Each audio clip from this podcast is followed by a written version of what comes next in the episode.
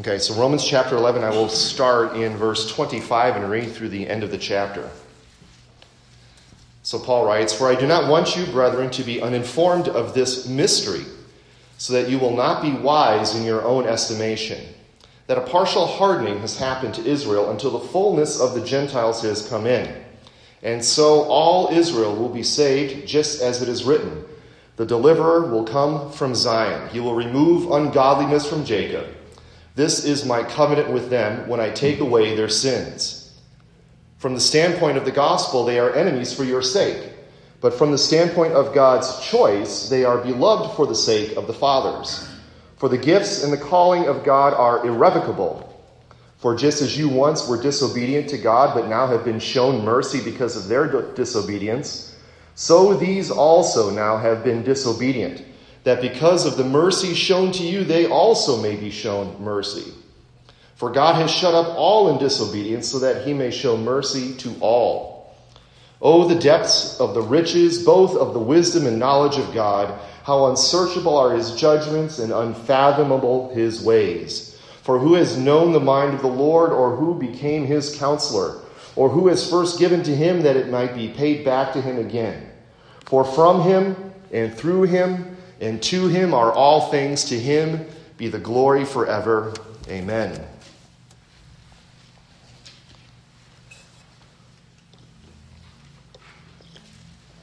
So last time, which would have been two weeks ago, we looked at the previous section, verses eleven through twenty-four, and we started looking at this question of Israel's unbelief from the perspective of God's purposes in salvation.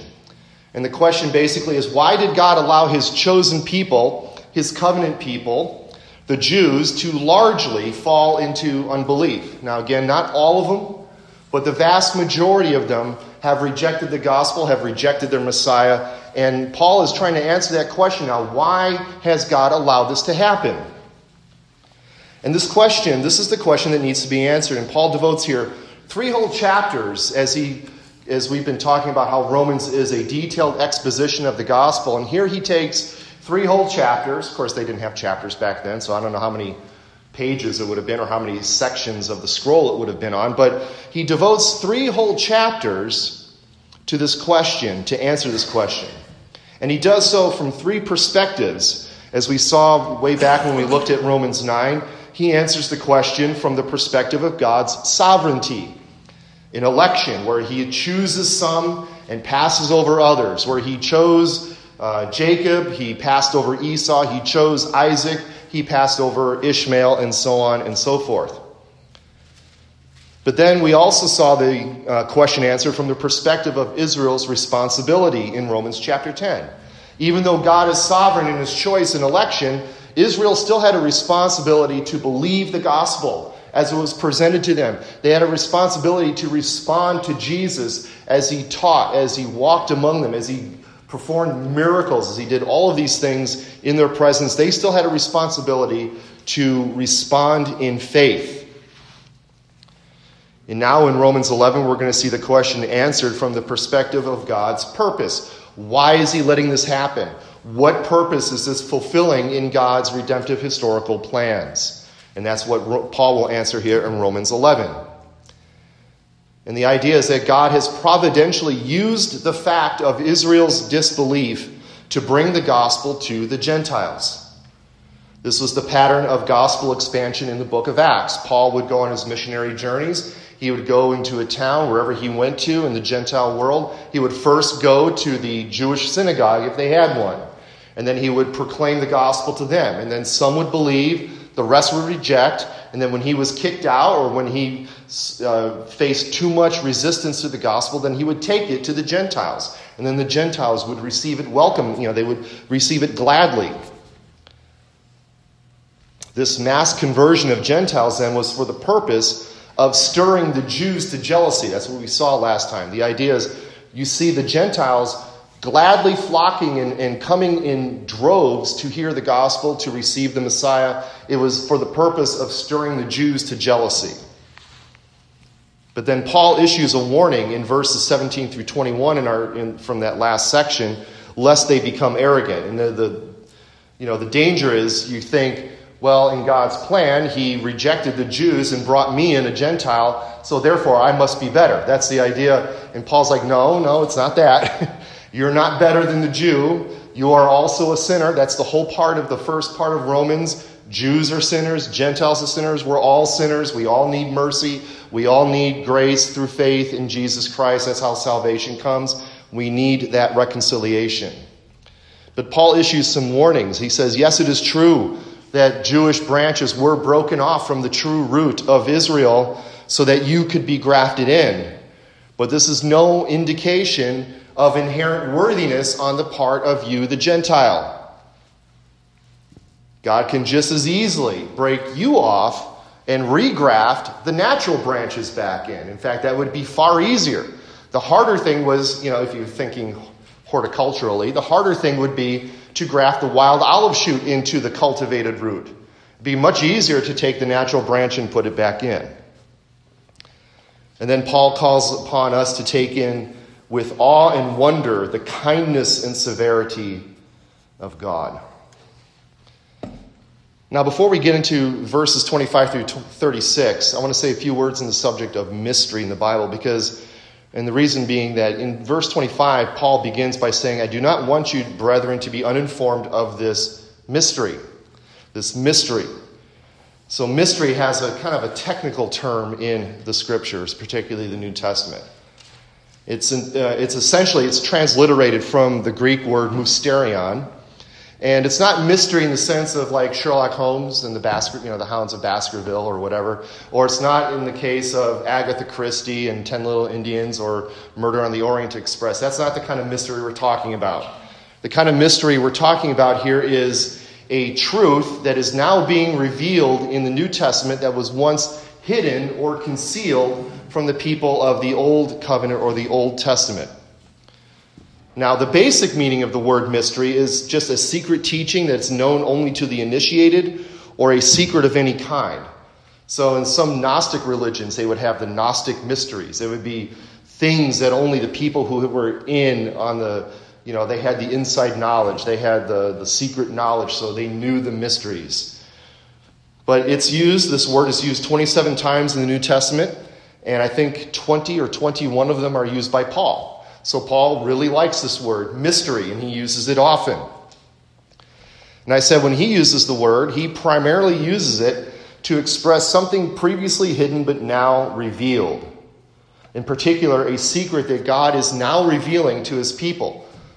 Again, we have to understand when, when God revealed, you know, when, when we look at the history of Scripture, Scripture is what we call progressive revelation, not progressive like in a liberal kind of political sense, but progressive in the sense that it starts off small but grows over the period of redemptive history. God has revealed his will to mankind in various times, in various seasons. As the author of Hebrews says, in various places, in various times, God spoke through the prophets and dreams and so on and so forth. And at each time in redemptive history, the people of God have had enough revelation in order to fulfill God's will and to know what God wanted for them. But it's progressive, it grows. So, so things in seed form in the Old Testament are fully revealed in the New Testament. Now here are some of the mysteries we see in the New Testament. I've got three of them here. First one, in First Corinthians fifteen, fifty-one, and fifty-two, you don't need to turn there, but in First Corinthians fifteen, where Paul is talking about the truth of the resurrection, he says at the end of that, behold, I tell you a mystery. We will not all sleep, but we will all be changed in a moment, in the twinkling of an eye, at the last trumpet. For the trumpet will sound, and the dead will be raised imperishable, and we will be changed. So this is something that Paul is revealing now for the first time in the New Testament that the people of old did not have a full grasp on. The idea of the resurrection of all believers, the idea of the transformation into a glorious body of all believers, uh, that was not fully revealed in the Old Testament. Or Ephesians three, verses three through seven, where Paul writes, that by revelation there was made known to me the mystery, as I wrote in brief. By referring to this, when you read, you, when you read, you can understand my insight into the mystery of Christ, which in other generations, the past, was not made known to the sons of men, as it has now been revealed, so something hidden in the past, revealed now, to his holy apostles and prophets in the Spirit. To be specific, that the Gentiles are fellow heirs and fellow members of the body and fellow partakers of the promises in Christ Jesus through the gospel, of which I was made a minister according to the gift of God's grace, which was given to me according to the working of his power. So there's another mystery. The idea that Gentiles would be included into the people of God. The Jews did not have this idea, or at least fully formed idea, even though it was hidden in the Old Testament. They were to be a light to the nations. They were supposed to be that witness to the world of God's covenant people. And they had provisions in their own law to welcome people into the covenant. But they missed that. And they thought that it was just you had to be a Jew only. Not that the gospel would go out to the Gentiles. A third mystery that Paul mentions is in Colossians one, verses twenty-six and twenty-seven. Where he says, that is the mystery which has been hidden from the past ages and generations, but has now been manifested to his saints. Again, that idea, something hidden before, now revealed. To whom God willed to make known what is the riches of his glory of this mystery among the Gentiles, which is Christ in you, the hope of glory. So the idea of the indwelling Christ in you through the Holy Spirit was something that was now being revealed by Paul that was kind of hidden in ages past. So all of these truths were hidden to Old Testament saints and are now being made known to God's people. And these mysteries are being revealed through the ministry of Christ's apostles, whom Paul refers to as stewards of the mysteries of God. That's in First Corinthians four, three or four. I can't remember the chapter. I didn't put the reference down. But the, the apostles are the stewards of the mysteries of God. They are the ones who are have this treasure. Yeah, that's what Paul will say. We have this treasure in, in earthen, in earthen uh, pots and earthen jars to, to make known to the world. And now here in Romans eleven twenty-five, we have another mystery. And that is the mystery of this partial hardening of the Jews, which we'll consider in just a few moments.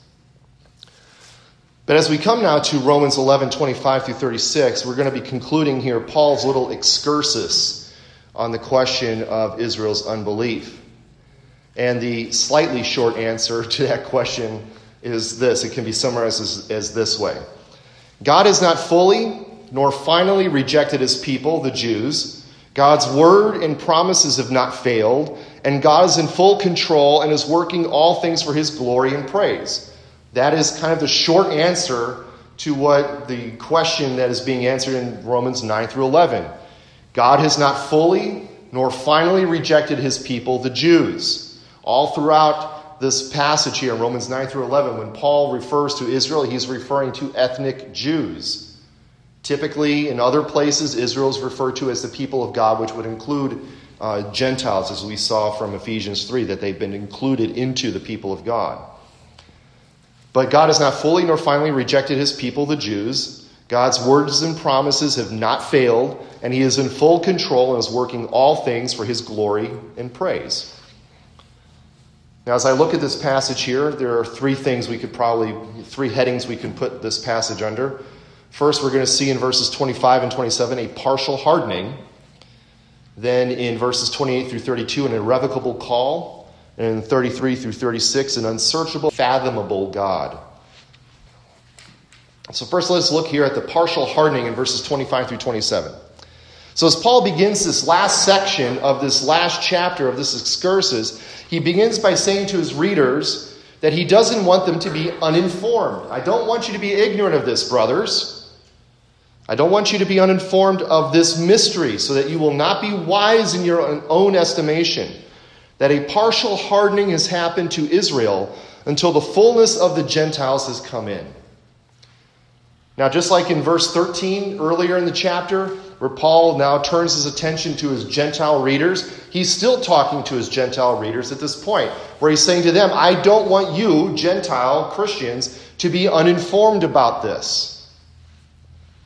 And the reason he doesn't want them to be uninformed is so that you don't be wise in your own estimation, or wise in your own sight, or not to be conceited. Don't let this idea that you are being saved sort of, quote unquote, at the expense of Jewish people sort of lead to you becoming arrogant and conceited and wise in your own estimation. So he's here re- reinforcing this idea that the Gentiles should not be arrogant, that they should not be conceited. God has a plan regarding the salvation of both the Jews and the Gentiles. Now again, he refers to this plan that God has that he's revealing as a mystery. And like I said, we just, you know, just spoke about mysteries in the Bible generally and looked at some specific ones. But here, the mystery that Paul is going to reveal in Romans eleven has three components. And that first, the first component is there's a partial hardening of the Jews. That's part of the mystery. So part of what is being revealed now to the people of God is that a partial hardening of the Jews has come in. The second part of the mystery is that this partial hardening will last until the fullness of the Gentiles have come in. So there is a, a time limit on it. There's an expiration date, if you will, on this partial hardening. And then third part of this mystery is that when that fullness comes in, then all Israel will be saved. So we'll look at this and we'll look at each of these three parts. So first, the partial hardening of the Jews. Now this takes us back to what we saw last time and also in Romans nine, that God, according to his sovereign will, has allowed the majority of the Jewish people to fall into unbelief. In the words of Romans nine eighteen, he hardens whom he desires. He has mercy on whom he wills, and he hardens whom he wills. He has mercy on whom he desires, and he hardens whom he desires. And then in Romans eleven, verse seven, the chosen of Israel, they, they are the ones that find the righteousness that comes by faith. And then he says the rest were hardened. So the elect, the remnant, if you remember we looked at that section, the remnant, the, that, that sort of seed of faithful Jewish people that God has preserved throughout the entire redemptive history, that seed, they have found the salvation that is by grace through faith in Christ. But the rest, he says, are hardened. Israel's failure in regards to the gospel, though it was manifested in their willful rejection of the Messiah, is rooted here in God's sovereign partial hardening. And this is part of the mystery. The second part of the mystery is that this partial hardening will remain in effect until the fullness of the Gentiles has come in.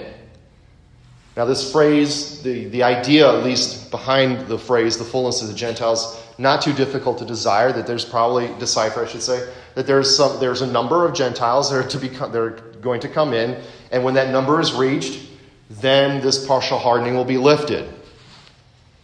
Now there is a period of time known only to God in which the Gentiles are now being added to the kingdom in vast numbers.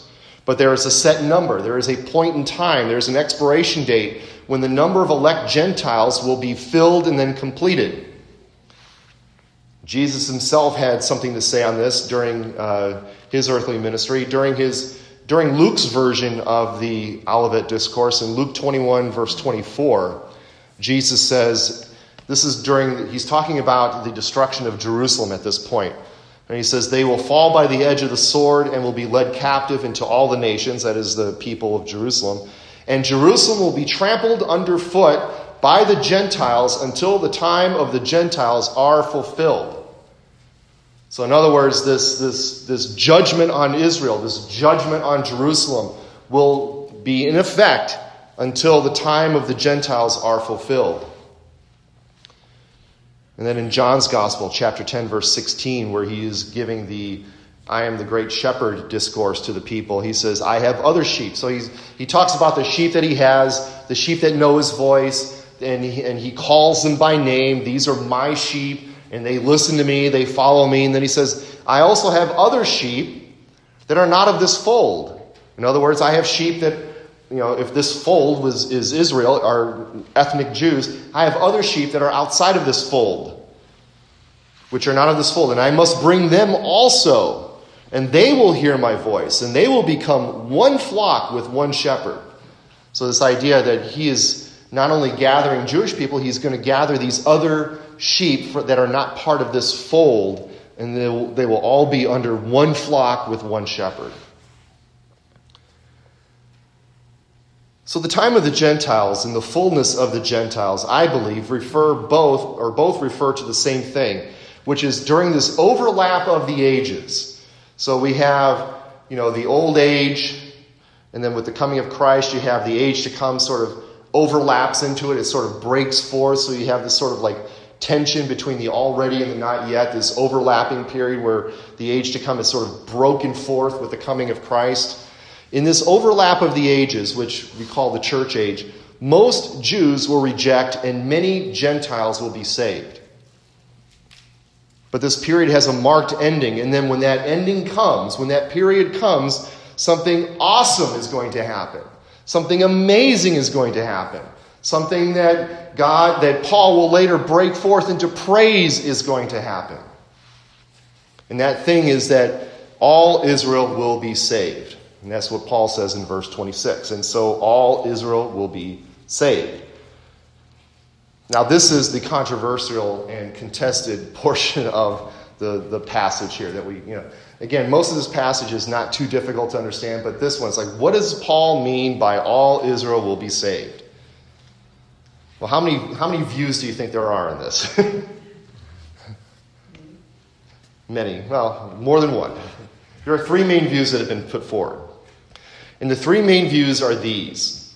All Israel means all spiritual Israel, that is, Jews and Gentiles who are part of the Israel of God, as Paul will say in Galatians six. So all the people of God, all the elect people of God comprised of Jews and Gentiles. That's view one. View two is all Israel means all elect ethnic Israel. All elect ethnic Israel. And then view three, all Israel means all ethnic Israel of the final generation. All ethnic Israel of the final generation. Those are the three main views. Now, the first view, in my opinion, is kind of sort of like a given, right? If you say that all Israel is spiritual Israel comprised of the elect uh, Jews and Gentiles, that all Israel in that sense will be saved, that's kind of a given. That's like a tautology. That's like saying A equals A. It's like, of course, all ethnic Israel, you know, of course, all the elect are going to be saved. That's what God is doing during this whole period. He is calling forth all the elect. So in saying all Israel would be saved, Paul isn't really saying much if Israel is spiritual Israel. He's just saying all the elect are going to be saved. Okay, that's what we believe, right? All the elect are going to be saved. Now the second view, I think, has a little more to commend it. So this is where uh, all Israel is all elect ethnic Israel. Like I said, has a little more to commend to it because you have a correspondence in between all Israel and the fullness of the Gentiles. So you've got sort of a correspondence going there. So Paul is saying that a partial hardening of ethnic Jews is occurring until the fullness of the Gentiles come in. And then when that fullness comes in, the rest of the elect ethnic Jews will be saved. And I think there's, there's some merit to that view. But the third view, in my opinion, I think has the most to commend it. So that when the fullness of the Gentiles come in, there's going to be a mass conversion of ethnic Jews, and they will be elect ethnic Jews. They're not going to be unelect ethnic Jews. But there's going to be a mass conversion of ethnic Jews near the end of the age. And so massive will this conversion be that it will indeed appear as if all Israel is being saved. You're going to get a mass conversion of Jewish people near the end of the age. And I think this view seems to comport well with what Paul says in the rest of his argument in Romans eleven. If you look at verse twelve, he says in verse twelve, "Now if there," that is the Jews, "transgression is riches for the world, and their failure is riches for the Gentiles, how much more will their fulfillment be?" Or in verse fifteen, "For if there," the Jewish rejection, "is the reconciliation reconciliation of the world, what will their acceptance be but life from the dead?" Paul seems to be kind of hinting here this idea of a mass conversion of Jews once the fullness of the Gentiles has come in. It'll this this this age will end, the fullness of the Gentiles comes in, and then the full the fulfillment or the fullness of the Jews will come in at that point.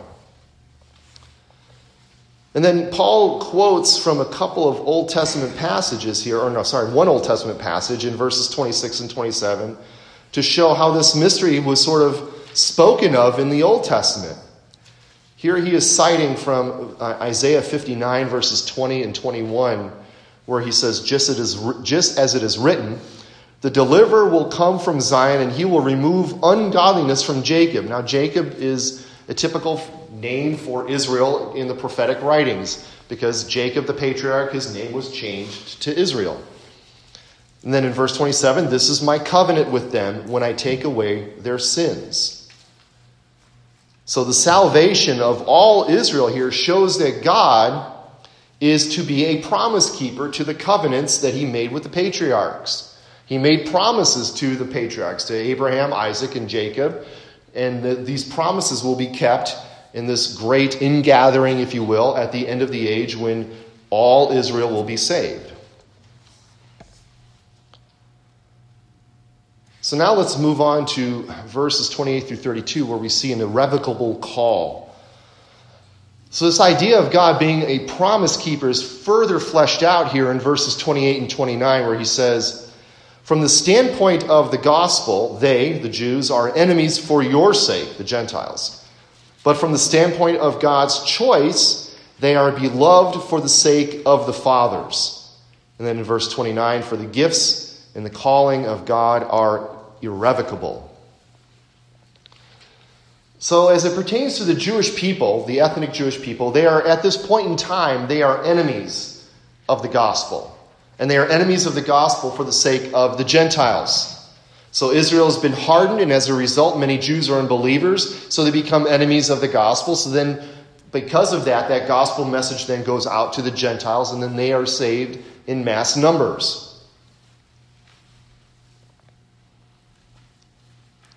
So as, again, as we've been learning all throughout Romans eleven, the Jews are enemies of the gospel for our sake, for the sake of the Gentiles. That's you and me. We are here believers in Christ because of is you know Jewish rejection at some point, because then the gospel message just continued to go out to the ends of the earth until here we are still reaping the benefits of that salvation here and now in the twenty-first century.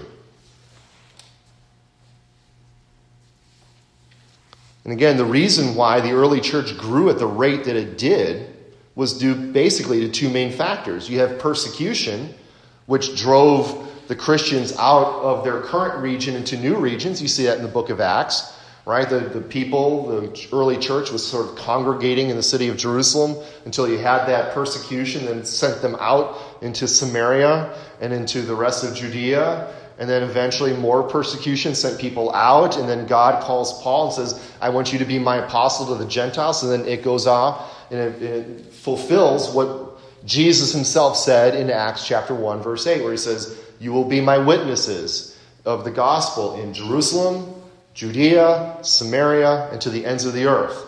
So that, you know, if you think about, you know, the concentric circles, if you drop a rock into a pond, you get the, the ripples that go out. That was the gospel, starting in Jerusalem, Judea, Samaria, and to the rest of the world. So that persecution was part of God's providential plan to drive the gospel out to other regions. But then another part of God's providential plan, which is why the church grew at the rate it did, was, again, Jewish rejection. So as the Jews rejected it, then the apostles would take it to other people in the in that same region. And again, all of this according to God's sovereign plan.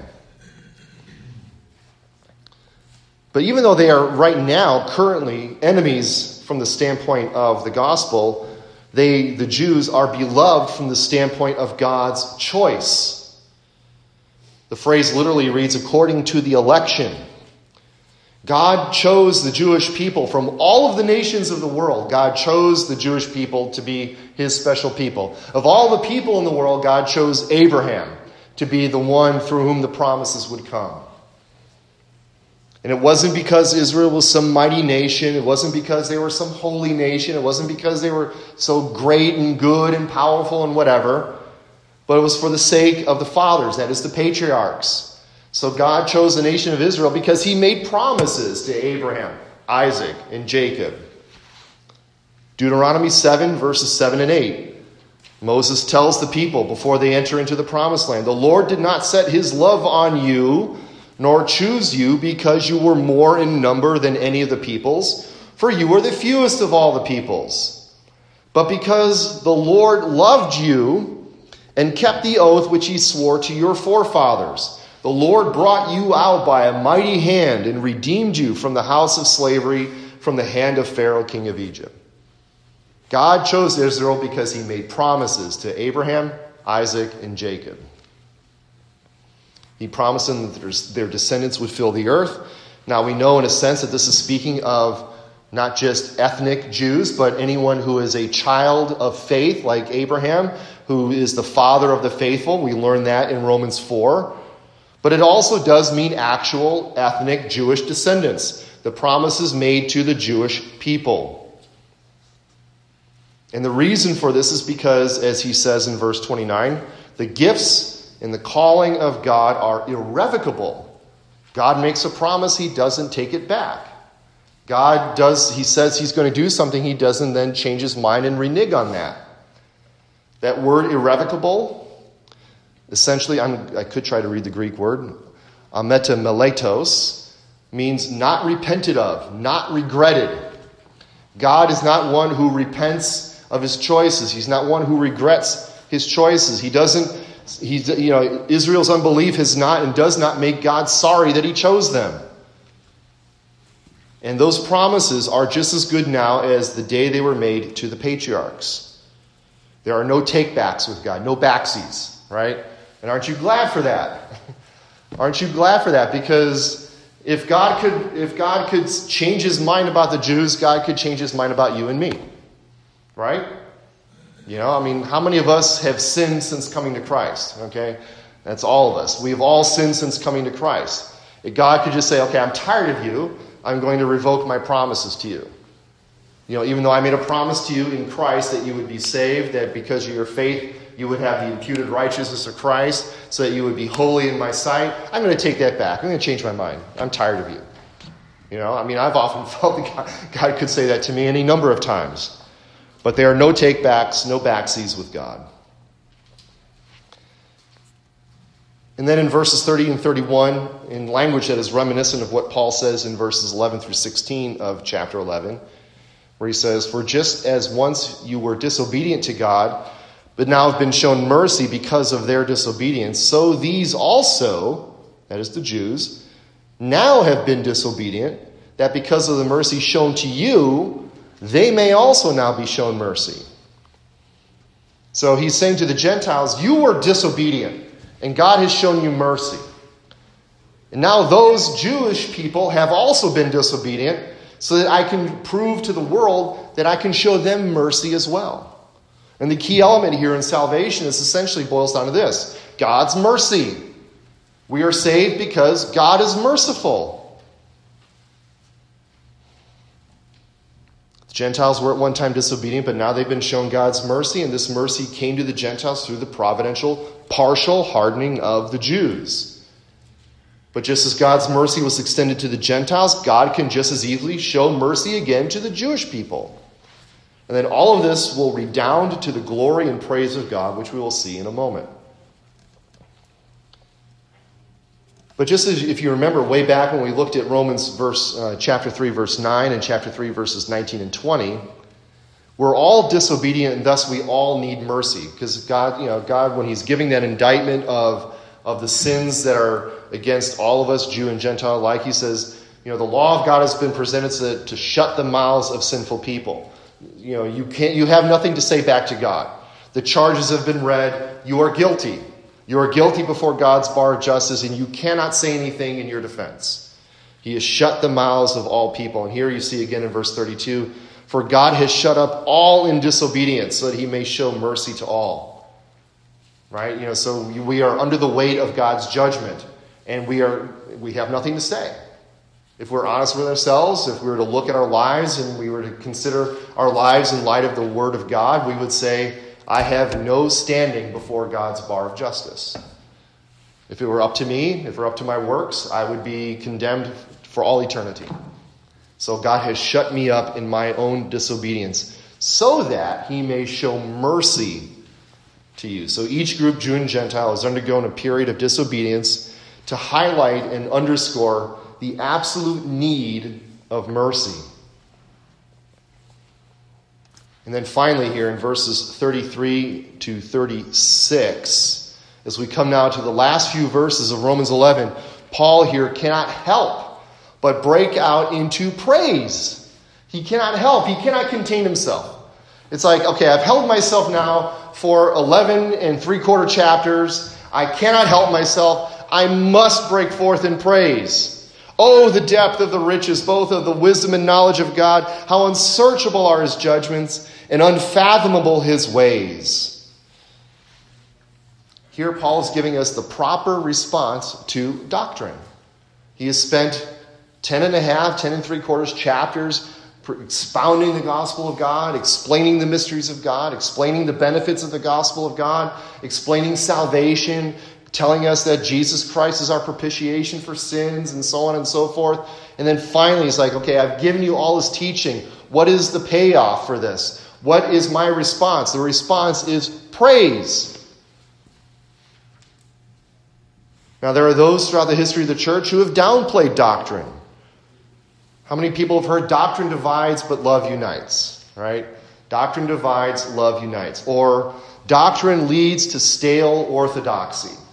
All you do when you, you study doctrine all the time is you just you become sort of, we're orthodox. You become like the church in, of Ephesus in, in Revelation chapter two, the loveless church. We become a stale, loveless church because we're we're you know we're like these you know Mister Spock with our heads full of Bible knowledge, and you know we're just like robot people with no love.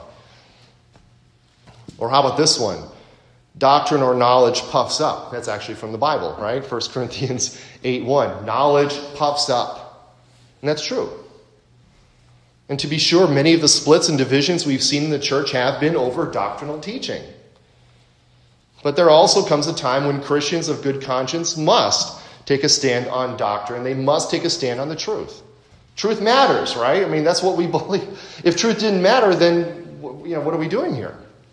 What are we doing here? We would just kind of merge with every other liberal church in the world and just kind of build houses for the poor and give food to the poor, and that's all we would do. We would be sending people to hell with bellies full and clothes on their back and roofs over their head because we're not preaching the gospel. Doctrine is necessary in the Christian life. Jesus says in John's gospel, in John seventeen three, where he says, this is in his high priestly prayer, "This is eternal life, that they may know you, the Father, the only true God, and Jesus Christ whom you have sent."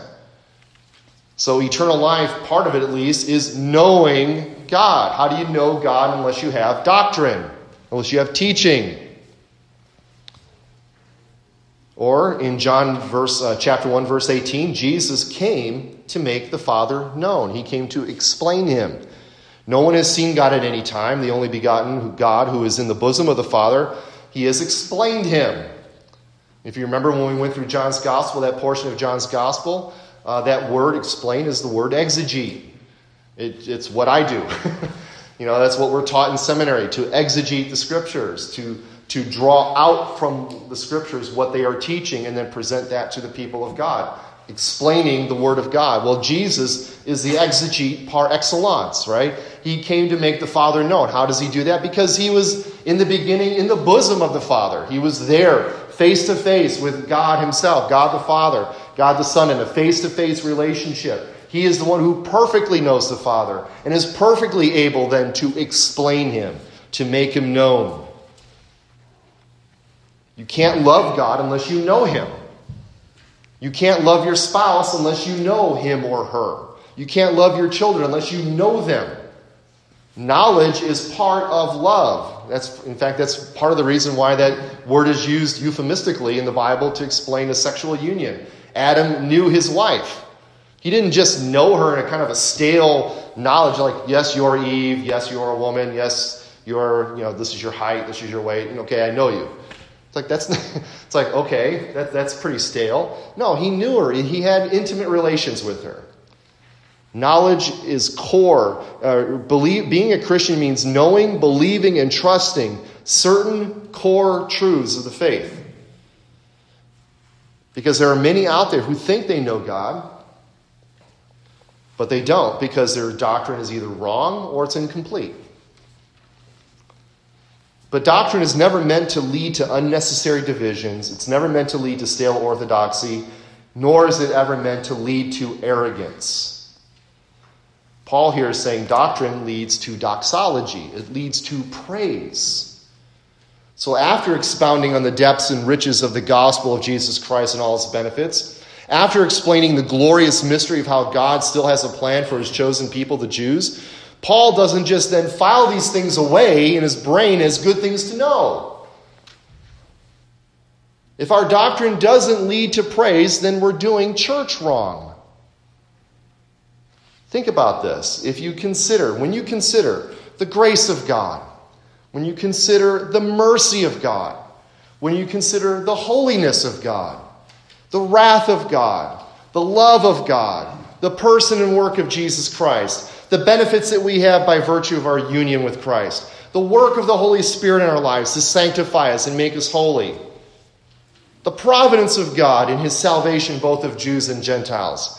How can you not break forth in praise? Paul praises God both for his wisdom and knowledge. His wisdom and knowledge are deep as the depths of the sea. They are rich, never running out of resources. They are unsearchable, unfathomable. In other words, the wisdom, knowledge, judgments, and ways of God so far surpass those of man that Paul cannot begin to see the limits of them. Think of that old Motown song, right? Ain't no mountain high enough, ain't no valley deep enough, however the song goes. The point is, there's no limit to the extent of God's knowledge and wisdom and judgments and goodness and holiness and all these other things. And then Paul quotes from two more Old Testament passages, passages to show how God's wisdom and knowledge far exceed our own in verses thirty-four and five. For who has become, or sorry, for who has known the mind of the Lord, or who became his counselor, or who has first given to him that it might be paid back to him? The first verse quotes Isaiah forty, verse thirteen. The second one, Job forty-one, verse eleven. No one's going to go up to God and say, here's something you might want to consider. you know, here's something maybe you didn't think about. Or, you know, you know, maybe you can do things a little differently, God, right?